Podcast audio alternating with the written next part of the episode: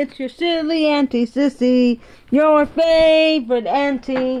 We're here one last night. It's the last night of Hanukkah, and we're singing a song. We're playing the Jelly Bean Traveler. I love you, I love you, I love you more than I love anybody, cause I'm silly Auntie Sissy, and we'll go on adventures. We'll have a lot of fun, cause I'll be your favorite auntie. You can trust me never to squeal. Well, thanks, guys. Thanks for joining us for Silly Auntie Sissy Radio Theater. And we got a story here. She just found Colin. And now a young Rajah. Welcome to Radio Theater Sh- Secret Garden. The moor was hidden in mist when the morning came and the rain had stopped pouring down. There could be no going out of doors. Martha was so busy that Mary had no opportunity of talking to her. But in the afternoon she asked her to come and sit with her in the nursery. What's the matter with thee? she asked as soon as they sat down. Thou lookst as if they'd something to say. I have. I found out what the crying was. Thou hasn't. Never. I heard it in the night, Mary went on, and I got up and went to see where it came from. It was Colin. I found him. Martha's face became very red with fright. Eh, Miss Mary, she said, half crying, thou shouldn't have done it. Thou shouldn't. They'll get me in trouble. I never told thee nothing about him, but they'll get me in trouble. I shall lose my place, and what will mother do? You won't lose your place, said Mary. He was glad I came. We've talked and talked, and he said he was glad I came. Was he? cried Martha. Art thou sure? Thou doesn't know what he's like when anything vexes him. He's a big lad to cry like a baby, but when he's in a passion he'll flare and scream just to frighten us. He knows us daren't, call our souls our own.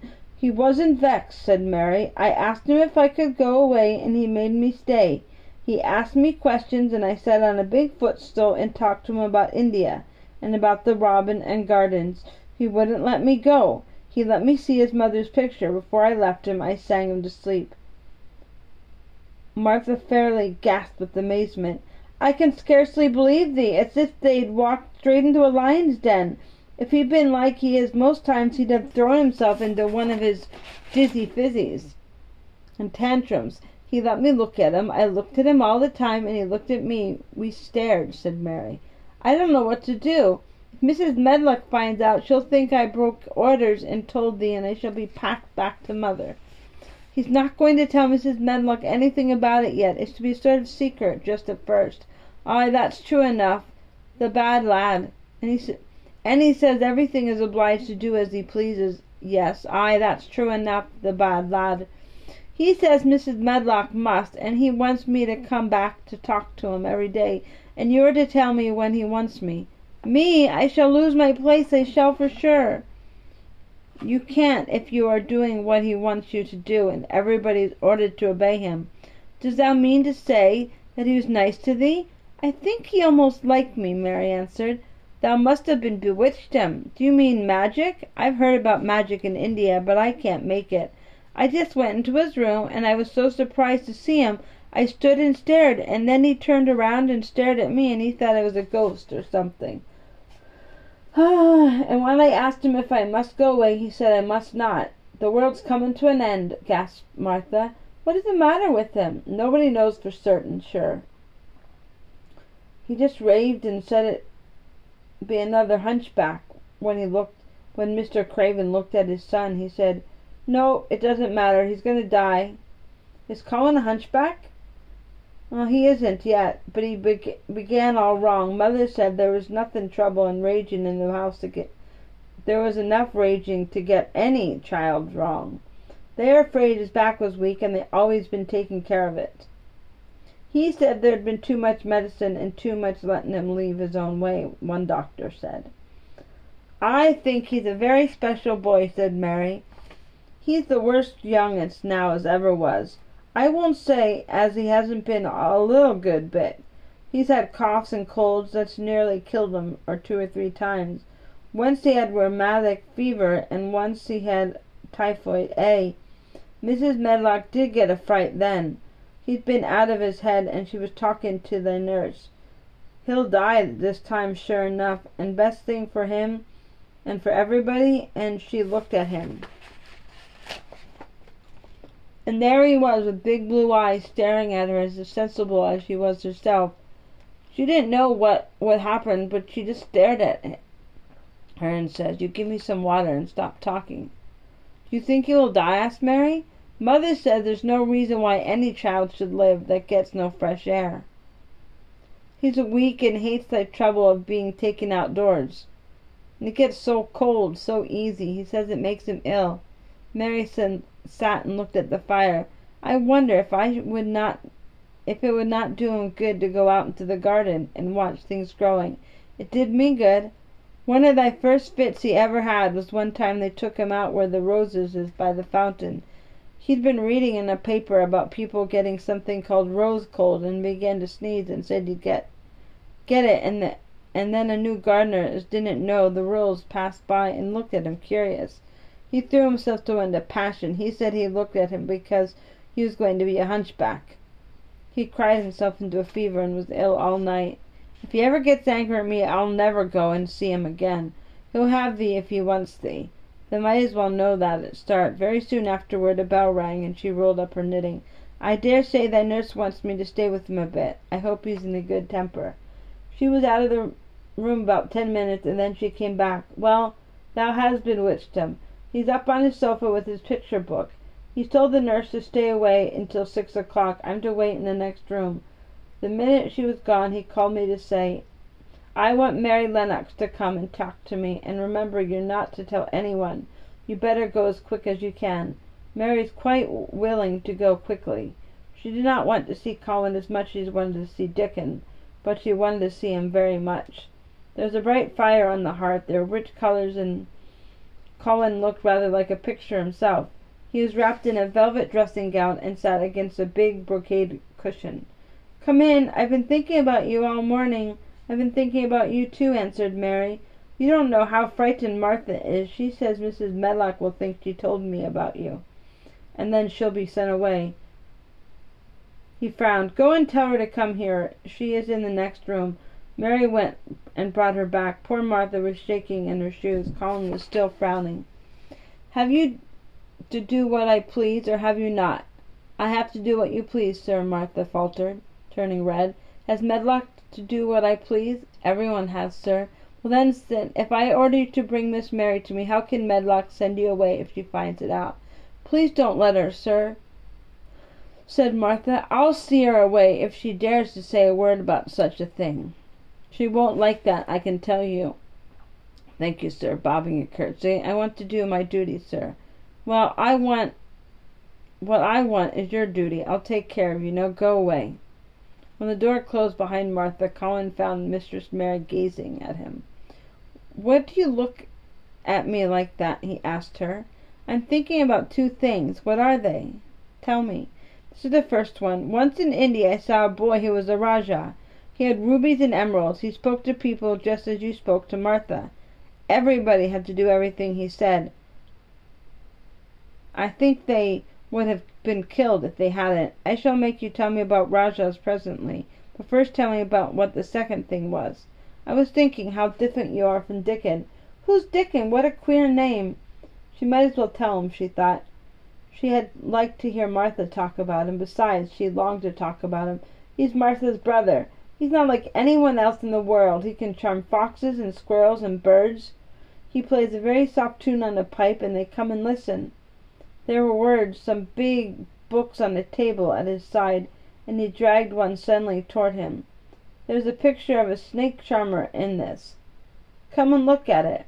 The book was a beautiful one, with superb colored illustrations, and he turned to one of them. Can he do that? he asked eagerly. He played on his pipe, but he doesn't call it magic. He says it's because he lives on the moor so much and knows their ways. He says he feels something as if he were a bird. He, I think he asked the robin questions. It seemed as if they talked to each other in soft chirps. "Tell me more about him," he said. Colin said. "He knows all about eggs and nests, and he knows where foxes and badgers and otters live. He knows about everything that grows or lives on the moor." "Does he like the moor? How can he when it's such a great bare dreary place? It's a most beautiful place. Thousands of lovely little things all growing and birds and all the animals chirping and singing and squeaking to each other. They're so busy and having so much fun. How do you know all that? I've been there once, really, said Mary, suddenly remembering. I only drove it over in the dark. I thought it was hideous. Martha told me about it first, and then Dickon. When Dickon talks about it, you feel as if you saw things. You never see anything if you're ill. You never see anything if you're ill, said Colin suddenly. You can't if you stay in a room, said Mary. I can't go on a moor. You might sometimes, said Mary. He moved as if he were startled. Go on the moor? How could I? I'm going to die. How do you know? She didn't like the way he had of talking about dying. She did not feel very sympathetic. Oh, I've heard it ever since I remember, he said. There's always whispering about it and thinking I don't notice. Mistress Mary felt quite contrary. She pinched her lips. If they say it, if they wished it, I wouldn't. Who wishes you would? The servants, of course. Dr. Craven because he would get Misselthwaite and be rich instead of poor. When I had typhoid fever his face got quite fat. I think my father wishes it too. I don't believe he does. That made Colin turn. Don't you? he said. And then he lay back on his cushion and was still as if he was thinking and there was quite a long silence. Perhaps they were both of them thinking strange things children do not usually think of. I like the grand doctor from London because he made them take the iron thing off. Did he say you were going to die? No. What did he say? He didn't whisper. Perhaps he knew I hated whispering. I heard him once say one thing quite loud. He said the lad might live if he would make up his mind to put him in the humor. It sounded as if he was in a temper. I'll tell you who should put you in the humor, perhaps. I believe Dickon would.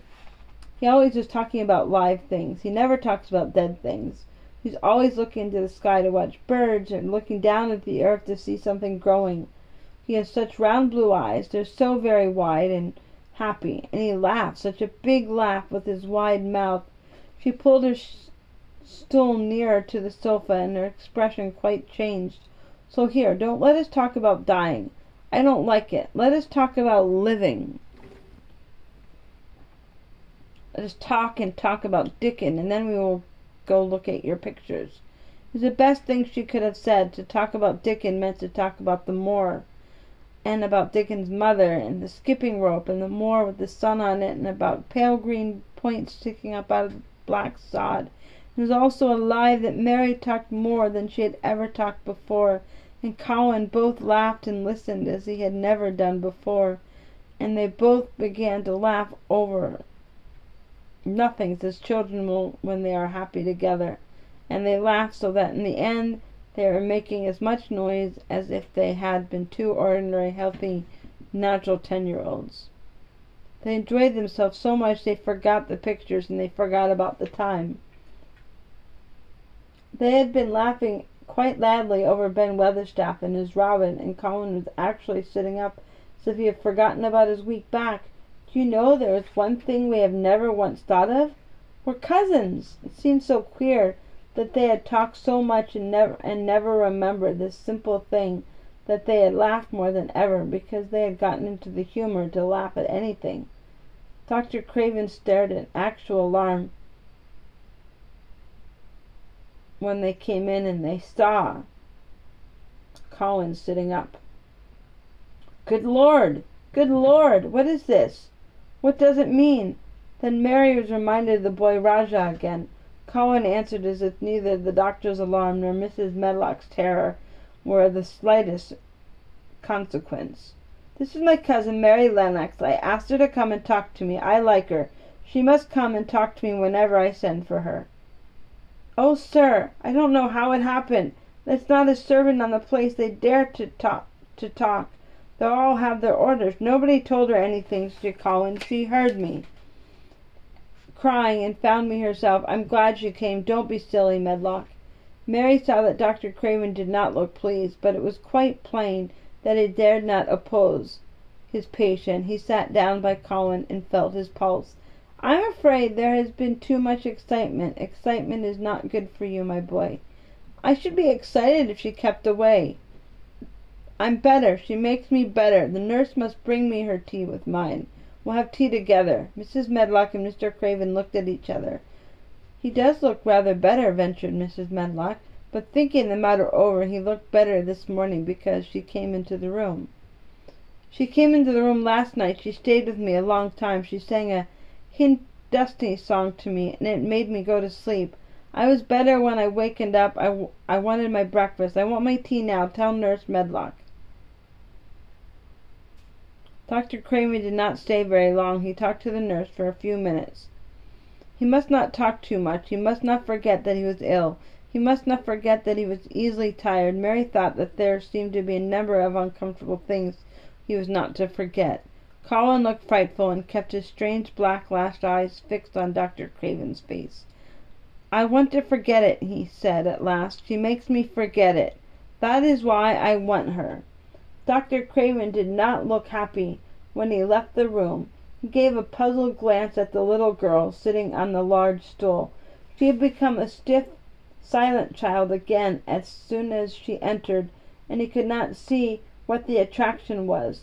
The boy actually did look brighter, however, and he sighed rather heavily as he went down the corridor.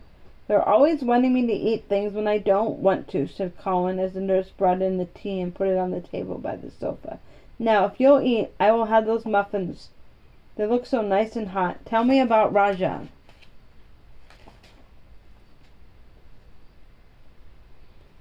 Next chapter tomorrow. Nest building. Well, guys, and I wanted to add that it's St. Nicholas Day. Dino says, What is St. Nicholas Day, silly Auntie Sissy? Well, Dino, I will tell you. You know what. You know what it is. Oh, tell me again. Well, remember how this morning you put your, sh- last night you put your shoe out? And then, this morning there was things in your shoe. That's right. I, yeah. That's 'cause it's St. Nicholas Day. Oh, yeah, I remember you told me about it. St. Nicholas would go around and fill all the little kids' shoes. Ah, that's so sweet. And that was the simplest thing ever. So happily St. Nicholas Day! Well, you have a blessed day. I love you, Auntie Sissy. Thanks for sharing St. Nicholas Day with me. You're welcome, Dino. Always, I love you more than the moon and the stars and the silver lining.